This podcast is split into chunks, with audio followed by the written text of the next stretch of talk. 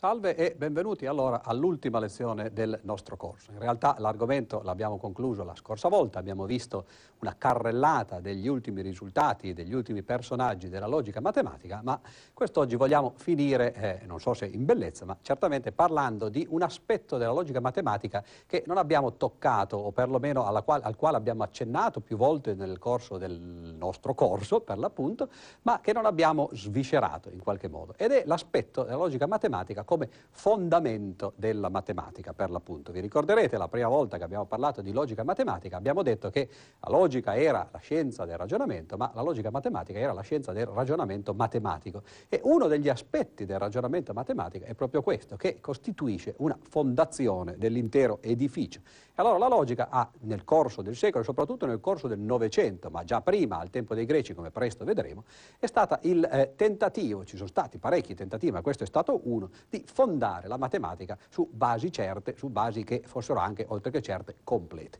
Ebbene, quindi finiamo allora questo nostro corso parlando di questo aspetto e eh, poi ci saluteremo. Allora, questo secolo di fondamenti eh, naturalmente sarà introdotto, come abbiamo fatto spesso, guardando all'indietro, cioè cercando di andare a vedere quali sono stati anzitutto i fondamenti classici della matematica e ce ne sono stati parecchi, ma qui accenneremo brevemente a alcuni personaggi di cui abbiamo già parlato, cioè Pitagora, Euclide, Cartesio ed Edechino quindi una breve carrellata di eh, 2000 anni di storia. Pitagora, ricorderete, abbiamo dedicato a lui un'intera lezione, sesto secolo di Cristo. I fondamenti della matematica, secondo Pitagora, erano in realtà l'aritmetica, cioè i numeri interi. Il famoso motto di Pitagora, tutto è numero, voleva dire precisamente proprio questo, cioè il fatto che l'intera matematica si poteva ridurre in essenza al concetto di numero, tutto il resto veniva derivato. Che cosa successe ai tempi di Pitagora? Lo eh, sappiamo, l'abbiamo ricordato appunto in eh, quella lezione dedicata a lui, cioè successe che ad un certo punto Pitagora scoprì il suo famoso paradosso, cioè eh, questa scoperta degli irrazionali, il fatto che ci fossero delle quantità geometriche in questo caso, in particolare la diagonale di un quadrato, che non erano commensurabili con altre quantità geometriche, in questo caso in particolare il lato del quadrato. Cioè due grandezze così semplici, così naturali come il lato e la diagonale del quadrato non potevano essere espresse attraverso numeri interi usando una stessa unità di misura. Ed ecco che questo provocò una crisi proprio dei fondamenti, cioè la vera crisi pitagorica fu una crisi di fondamenti, cioè il capire che l'aritmetica non poteva essere sufficiente come fondamento della matematica. Questo ovviamente generò una controcrisi, si guardò eh, esattamente al contrario. Euclide nel III secolo a.C. costruì questo suo monumento che durò per eh, più di duemila anni, cioè gli elementi di matematica, gli elementi di Euclide in 13 libri e l'idea di Euclide fu di ribaltare eh, la costruzione. Se Pitagora aveva cercato di fondare la matematica sui numeri interi e quindi sull'aritmetica, non era riuscito, c'era stata questa crisi, ebbene Euclide cercava di fare il contrario, cioè di fondare l'intera matematica sulla geometria. Come si fa a fare però l'aritmetica? Naturalmente fondare la matematica non significa buttare via dei pezzi, cioè l'aritmetica doveva rimanere come parte della matematica, però non doveva essere più la parte fondamentale ridurre l'aritmetica alla geometria era qualcosa che ancora oggi noi facciamo. Per esempio, pensate all'idea di sommare due numeri usando però due rappresentazioni geometriche, quindi mettendo uno dietro l'altro due segmenti e misurando quindi i numeri attraverso i segmenti. Prodotto dei numeri, per esempio, beh, anche qui si prendono i due numeri, due segmenti che corrispondono ai due numeri e poi si considera che abbia come lati quei due segmenti e si considera l'area del rettangolo. L'area del rettangolo è per l'appunto quella che geometricamente la figura, la, eh, diciamo così, il concetto geometrico che corrisponde al prodotto di numeri se, di due numeri. Se ci fosse il prodotto di tre numeri, beh, allora si dovrebbe fare una figura che praticamente è un parallelepipedo e il volume del parallelepipedo corrisponderebbe a tre numeri e così via. Ed ecco che su questa base, questi naturalmente sono soltanto gli inizi di questa fondazione, su questa base Euclide riuscì praticamente a ridurre l'intera matematica alla geometria. Se voi leggete gli elementi di Euclide si parla solo di geometria, però alcuni libri sono effettivamente dedicati ai numeri primi, ai numeri interi e così via, no? quindi alle solite costruzioni aritmetiche però viste sotto l'ottica geometrica. Questa fu la seconda fondazione che andò avanti a lungo e non ci fu una crisi immediata di questa fondazione e nemmeno eh, al momento di Cartesio nel secolo XVII, 1637 in particolare, quando Cartesio scrisse il discorso sul metodo, non era un problema di eh, un, una questione di fondamenti, non c'era stata una crisi, non c'era bisogno di sostituire la geometria con qualche cos'altro. Non c'era bisogno, però si poteva fare e l'idea geniale di Cartesio fu per l'appunto di introdurre quella che oggi noi chiamiamo la geometria cartesiana. Quindi vedete è ancora la geometria che è al centro dell'attenzione, però la geometria cartesiana è una geometria molto diversa da quella euclidea. Mentre nella geometria euclidea gli enti geometrici sono rappresentati eh, fini a se stessi, in qualche modo si studiano i triangoli, si studiano i cerchi, eccetera, perché li si vuole studiare in quel modo lì. Ebbene, nella geometria cartesiana si continua a studiare questi enti, però in maniera indiretta. L'idea geniale, fondamentale di Cartesio fu quella di associare agli enti geometrici delle quantità numeriche, ovviamente non delle quantità intere, questo lo si sapeva già appunto dalla crisi pitagorica che gli interi non erano sufficienti, quello che Cartesio fece fu di associare per esempio ai punti le coordinate cartesiane che si rappresentano con numeri reali. E allora il, la geometria fu fondata questa volta, perlomeno si poté ricostruire la geometria sulla base eh, dell'analisi dei numeri reali. Però abbiamo parlato abbastanza a lungo di questo problema quando abbiamo parlato, quando abbiamo dedicato una lezione a Hilbert, perché poi di lì nacque poi un altro tipo di crisi dei fondamenti che portò poi ai risultati, ai teoremi di Gödel e così via. Però qui ci stiamo interessando appunto soltanto dei fondamenti della matematica e questo era un modo di sostituire la geometria euclidea con eh, praticamente la teoria eh, dei numeri reali. E poi finalmente in qualche modo il cerchio o il triangolo si chiude con Dedekind nel secolo XIX, Dedekind che riesce a ricostruire l'intera fondazione di nuovo ritornando all'aritmetica. Ovviamente però c'era un problema, il problema di Pitagora non è, non è che si fosse risolto, gli irrazionali rimanevano. E allora i fondamenti della matematica intesi come aritmetica e prodotti e provocati dalla scoperta di Dedekind furono un qualche cosa che metteva insieme da una parte i numeri interi ma dall'altra parte la teoria dell'infinito. L'idea oggi è talmente naturale che sembra quasi strano eh, che ci sia voluto qualcuno che eh, la introducesse. In realtà l'idea è semplicemente la seguente. Un numero reale, per esempio radice di 2, che sia irrazionale, no? che quindi non si possa esprimere come rapporto diretto di due numeri interi, si può ciò nonostante esprimere mediante una successione infinita di interi che è semplicemente il suo sviluppo decimale. Quindi una successione infinita di numeri compresi fra 0 e 9 ripetuti eh, infinite volte. Ed ecco che allora la teoria dell'infinito più l'aritmetica permettono di chiudere, dicevo appunto, questo cerchio, questo triangolo e di ritornare all'aritmetica come fondamento della matematica. Ed eccolo qua, il triangolo, quindi siamo partiti dall'aritmetica con Pitagora, poi abbiamo visto la crisi dei fondamenti, la matematica viene fondata da Euclide sulla geometria, Cartesio scopre che la geometria si può fondare sull'analisi e poi finalmente Dedekind scopre che anche l'analisi si poteva fondare sull'aritmetica, mancava a Pitagora un ingrediente essenziale che era per l'appunto quello che mancava poi in realtà non soltanto a lui ma a tutti i greci, cioè la capacità di considerare l'infinito come qualcosa di attuale, come qualcosa di esistente. Fino a quando si considerava l'infinito soltanto come qualcosa di potenziale non era possibile prendere l'aritmetica a fondamento, ma nel momento in cui invece si permette la considerazione dell'infinito, ecco che successioni infinite di numeri interi permettono di rappresentare anche i numeri reali e dunque i punti della geometria e in quel modo lì tutta l'intera matematica. Queste a grandi linee, ovviamente a grandissime linee, a volo d'uccello, è eh, il percorso dei fondamenti della matematica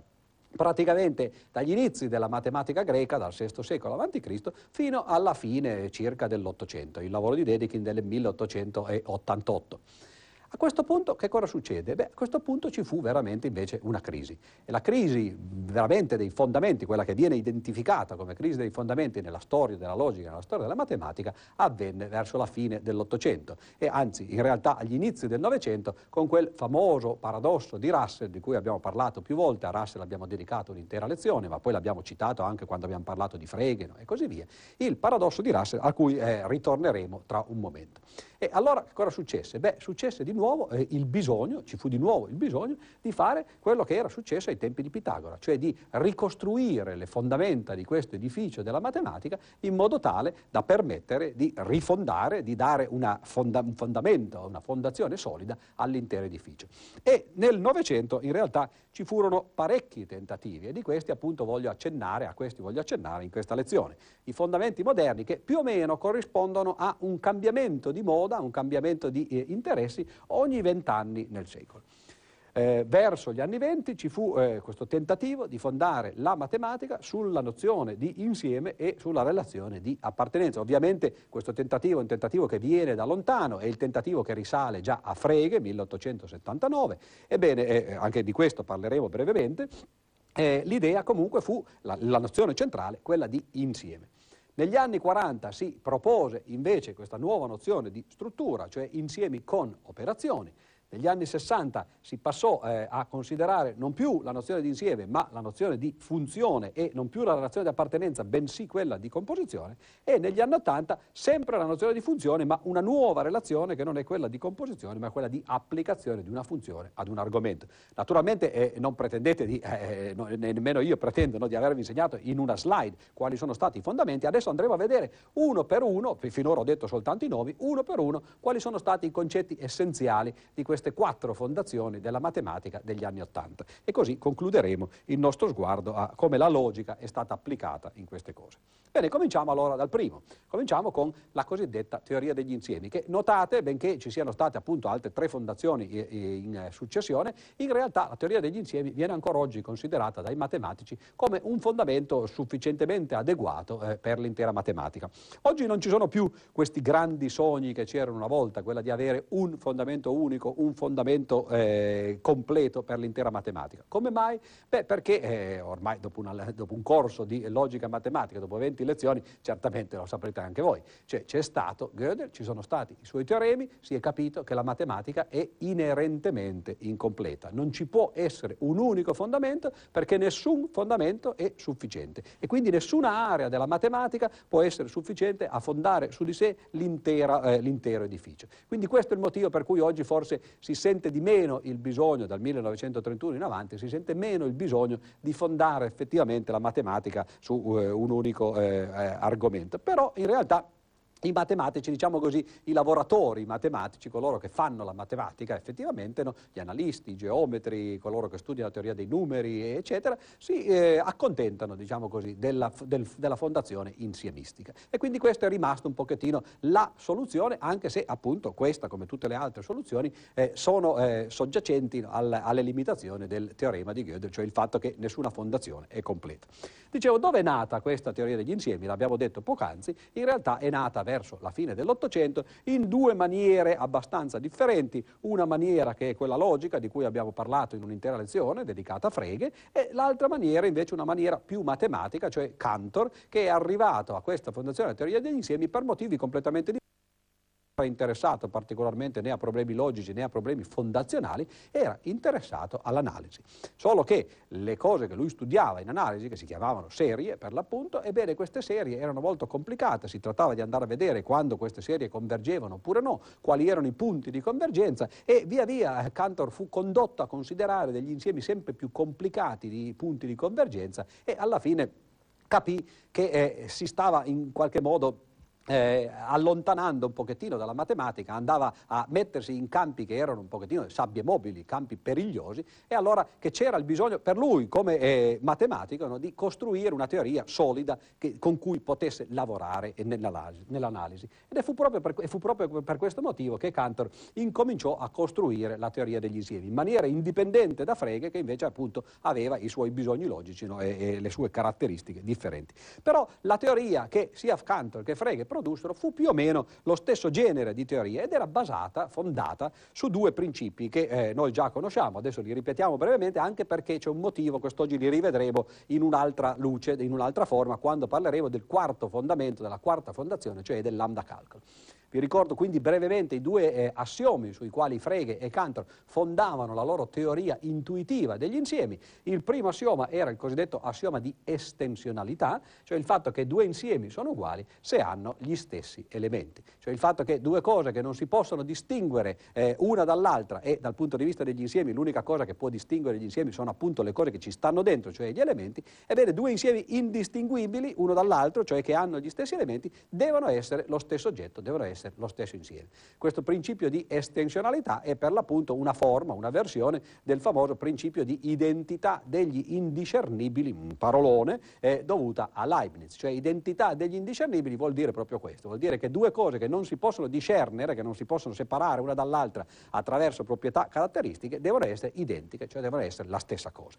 Quindi il principio di estensionalità è qualcosa di lapalissiano, bisogna certamente accettarlo. Il secondo principio diverso ed è quello precisamente su cui Frege fondò la teoria degli insiemi, si chiama principio di comprensione. È un modo di legare da una parte la logica, le proprietà e dall'altra parte la matematica, cioè gli insiemi.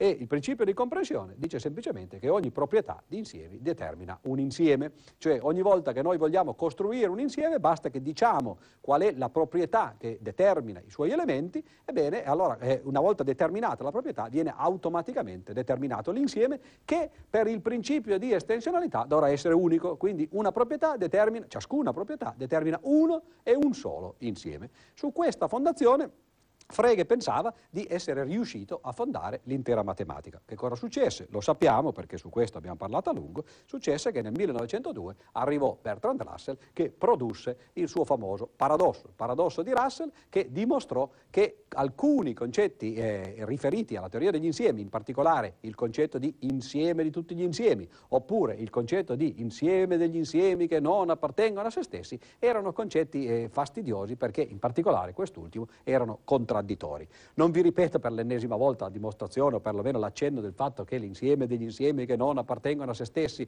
non può né appartenere né non appartenere a se stesso. È la stessa storia del paradosso del mentitore, del, della frase di Goethe e così via. Non sono questi circoli viziosi che comunque nel 1902 provocarono questa crisi dei fondamenti. Che cosa successe? Questo l'abbiamo già visto una volta, oggi stiamo soltanto ripetendo, perlomeno in questo momento, cose che abbiamo già visto. La soluzione che i matematici accettarono, notate, non la soluzione che diede Russell con la sua teoria dei tipi logici e così via, non quella che diede Frege, che in realtà non riuscì all'epoca a dare una soluzione, ma quella che oggi viene comunemente accettata è la cosiddetta teoria assiomatica degli insiemi, che fu proposta da questi due signori, Zermelo nel 1904, che eh, diede la prima lista di assiomi per la teoria degli insiemi, qualche cosa rimase fuori fuori di importante, fu aggiunto da Frankel eh, nel 1921, naturalmente anche vari altri contribuirono a questa lista e oggi c'è una lista di assiomi che si chiama Teoria degli insiemi di Zermelo e Frankel prende il nome da questi due signori. Notate, attenzione, perché il teorema di Gödel ci dice precisamente che la lista degli assiomi di Zermelo e Frankel non è completa. Ci sono moltissime proprietà degli insiemi che sono vere e che non si possono dedurre da questa lista di assiomi. Però sappiamo oggi dopo Gödel che questo non è un problema della lista di Zermelo e Frankel, è un problema della matematica eh, in generale. Qualunque altra lista, anche più lunga, anche diversa, eh, certamente avrebbe lo stesso problema perché il teorema di Gödel è un teorema universale che dice appunto che ci sono queste limitazioni in generale. Però gli assiomi di Zermelo e Frankel sono quelli che i matematici hanno scoperto essere sufficienti per le cose che fanno o perlomeno che facevano fino ad un certo punto. Quindi questo è il motivo per cui oggi si continua più o meno a tenere la lista degli assiomi di Zermelo e Frank perché sono sufficienti per la maggior parte o per, perlomeno per una buona parte della matematica moderna. Buona parte però non significa tutto, ovviamente. E ci sono delle parti della matematica in cui questo approccio, sia l'approccio insiemistico che la, la, lista in particolare di assiomi di Zermelo e Frank, non sono sufficienti. E questo è il motivo per cui ci sono altre fondazioni della matematica. In particolare vorrei parlare della seconda fondazione, alla quale invece non abbiamo mai accennato, quindi è bene che oggi ne parliamo in maniera un po' più diffusa. La seconda fondazione, verso gli anni 40, è quella che si chiama delle strutture. Cioè invece di basare la matematica su su insiemi soltanto, che sono insiemi in qualche modo soltanto collezione di oggetti, ebbene viene basata la matematica sulla nozione di struttura. La struttura è semplicemente un insieme con una operazione, cioè, o meglio, una o più operazioni.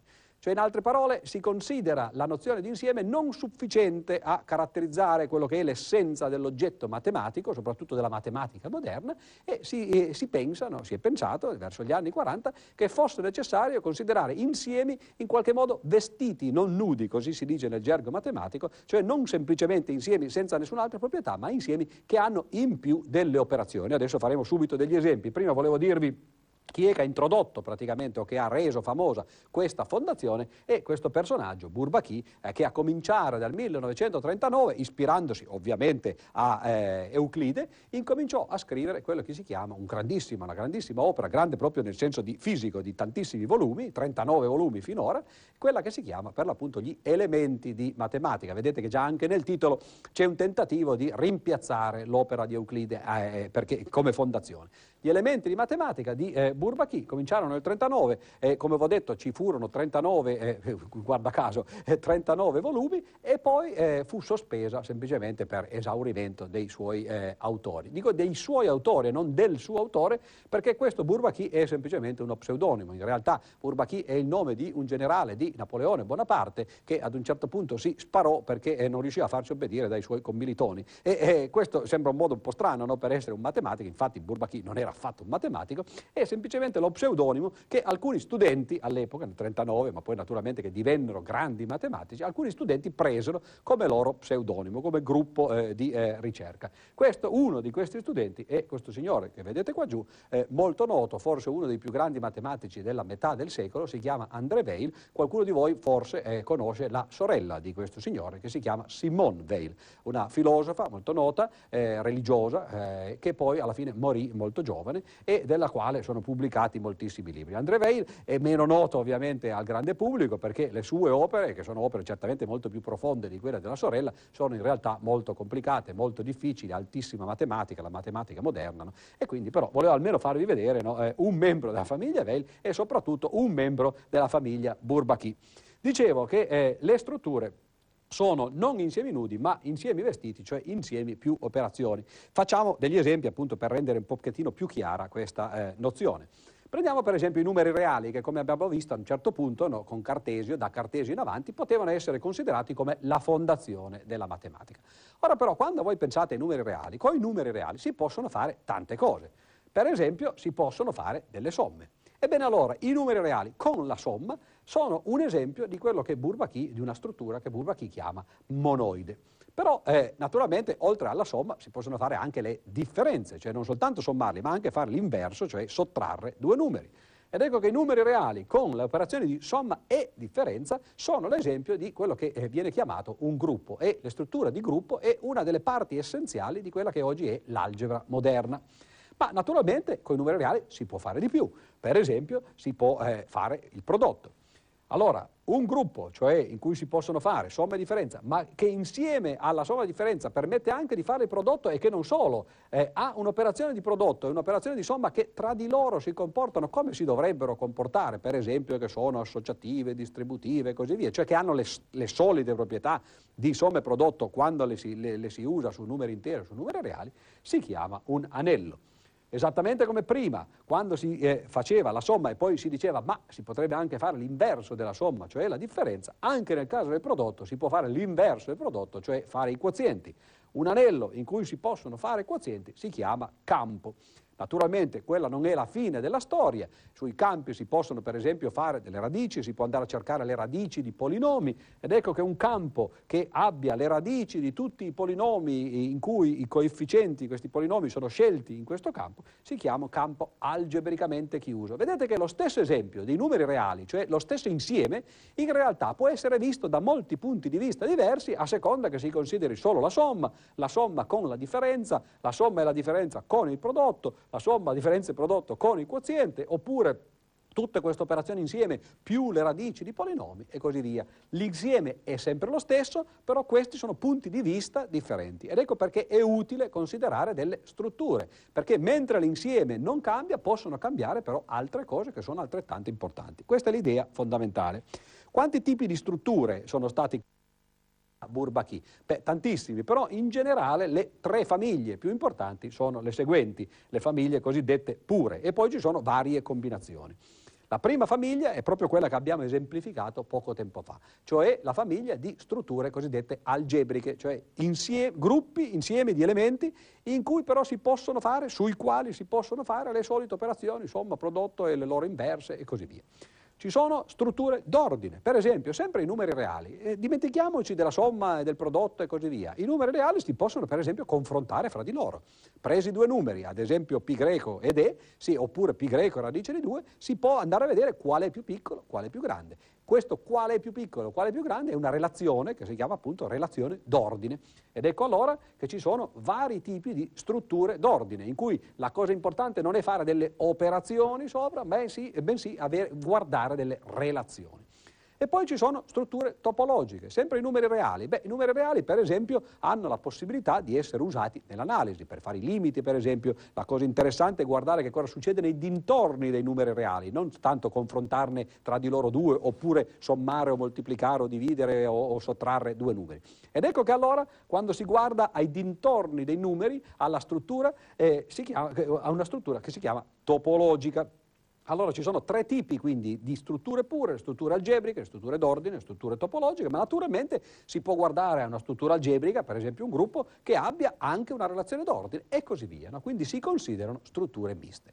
Questo è quello che effettivamente si fa spesso in certe parti della matematica, soprattutto l'algebra, la geometria, la geometria algebrica e così via. Ed è per questo che in questi particolari campi, soprattutto, la fondazione della matematica che oggi viene preferita non è tanto la teoria degli insiemi che viene considerata un po' poverella no? e poi soprattutto che si basa su nozioni come gli assiomi che non interessano molto ai matematici, ma è più che altro questo tipo di fondazione, cioè la fondazione strutturale, perché quella è proprio quella che isola e nuclea in qualche modo le proprietà essenziali che interessano agli algebrici di questo genere.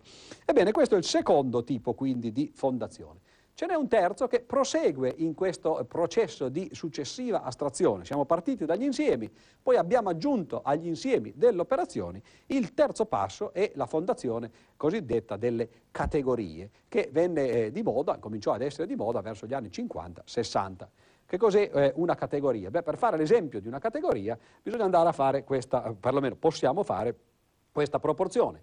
Gli insiemi stanno alle funzioni, cioè eh, insiemi che si possono collegare tra di loro attraverso le funzioni, sono l'analogo di quello che succede quando si considerano le strutture e le si collega non più soltanto con funzioni, che sono cose che mandano un elemento in un elemento, bensì con cose che chiamiamo in matematica morfismi.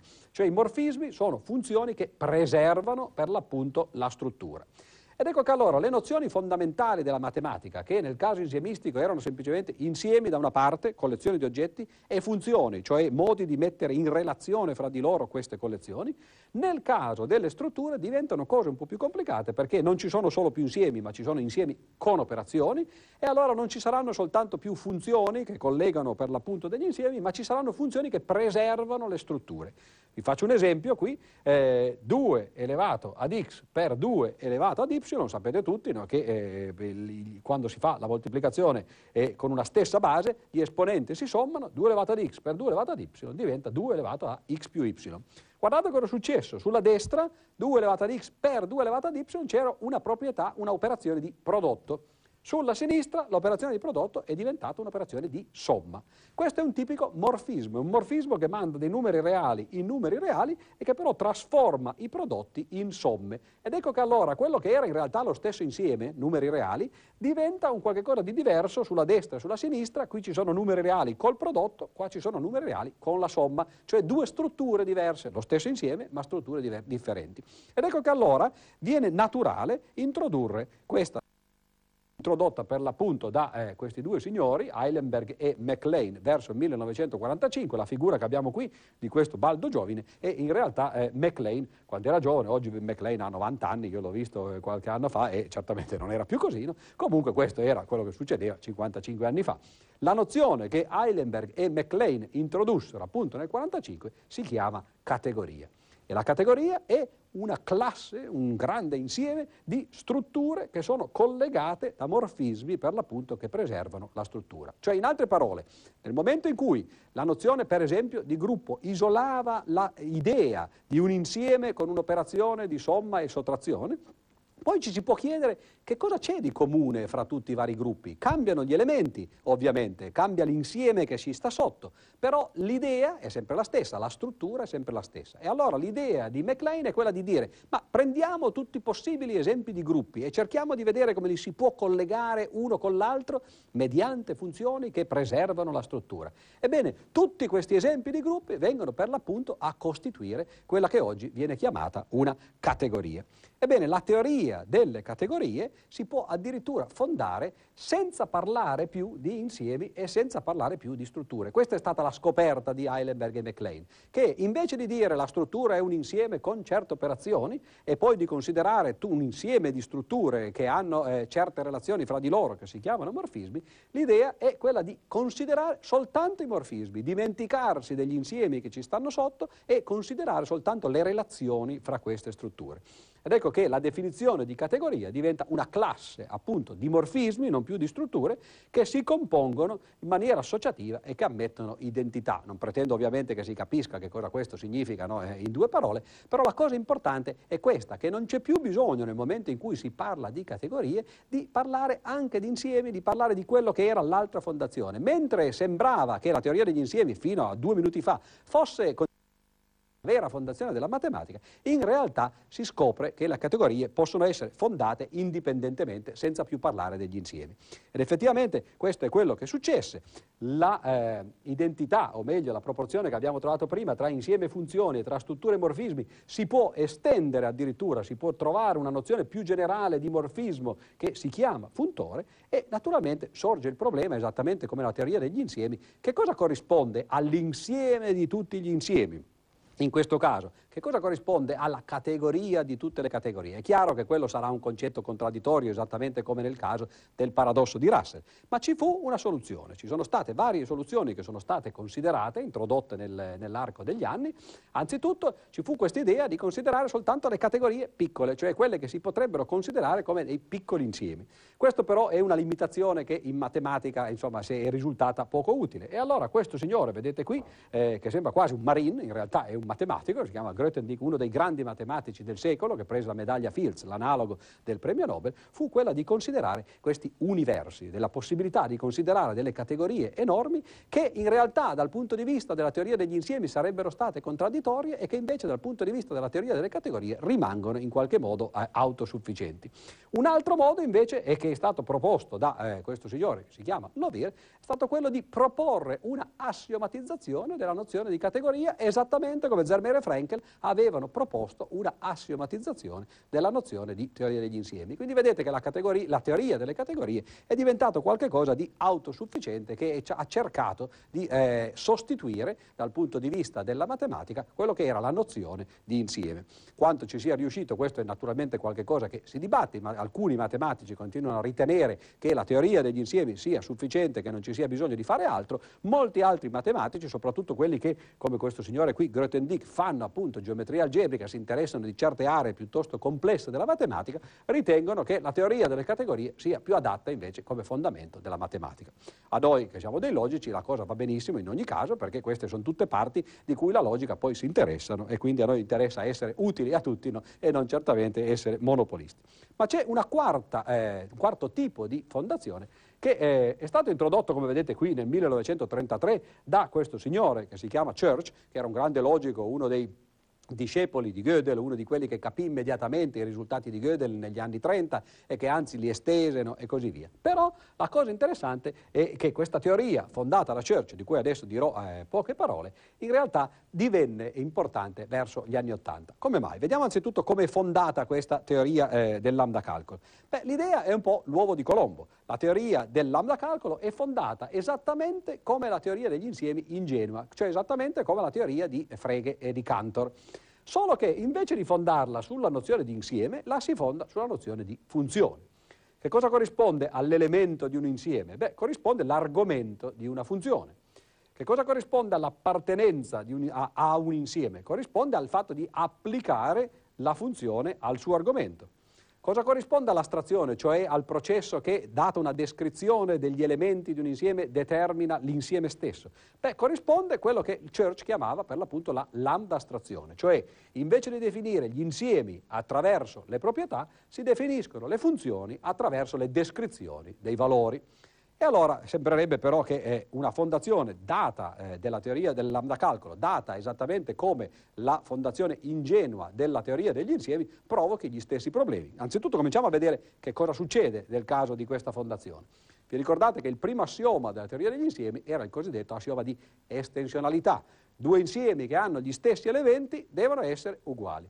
Cosa succede per l'estensionalità nel caso del lambda calcolo? Beh, è più o meno la stessa cosa. Due funzioni che abbiano gli stessi valori sono uguali. Per il principio di comprensione, che diceva nel caso degli insiemi che, due, pardon, che un insieme viene determinato dalle proprietà dei suoi elementi, ebbene qui il principio di comprensione diventa più o meno la stessa cosa, una funzione viene determinata da una descrizione dei suoi valori. E allora sembrerebbe di aver messo, che abbiamo messo in piedi, una teoria delle funzioni ingenua, molto analoga, similissima alla teoria de ingenua degli insiemi, basata sugli stessi principi, basata su un'analogia. C'è un unico dubbio però che ci viene in mente e il dubbio è ma, eh, il paradosso di Russell, cioè se c'era un paradosso nel caso della teoria degli insiemi, se questa teoria del lambda calcolo è stata fondata più o meno nello stesso modo che la teoria degli insiemi, succederà di nuovo un patatrac, cioè il paradosso di Russell verrà riformulato in un paradosso eh, analogo per il lambda calcolo. C'è un unico problema però. E il problema è questo, che quando si faceva il paradosso di Russell, vi ricorderete, l'abbiamo citato poco tempo fa, bene, il paradosso di Russell parlava di insiemi eh, che non appartengono a se stessi. Ora, insieme va bene perché questa è parte della teoria degli insiemi, appartenere o no a se stessi, questa è, è, è di nuovo parte della teoria degli insiemi perché l'appartenenza è la relazione fondamentale della teoria degli insiemi ma c'è questa negazione che dà fastidio, perché la negazione nel caso della teoria degli insiemi è qualcosa che viene inglobato nella teoria, la negazione è un predicato logico. Ma qui nel lambda calcolo si parla soltanto di funzioni, non c'è nessuna cosa che corrisponda alla negazione. E allora non c'è la possibilità di usare la logica, il lambda calcolo in qualche modo è immune dalle cose che derivano dalla logica. E allora questa fu la scoperta di, di Church, il paradosso di Russell diventa in realtà un teorema, il famoso teorema del punto fisso di Carri. Quindi non c'è problema ed è per questo che la teoria del lambda calcolo è un qualche cosa che è dimostrabilmente consistente.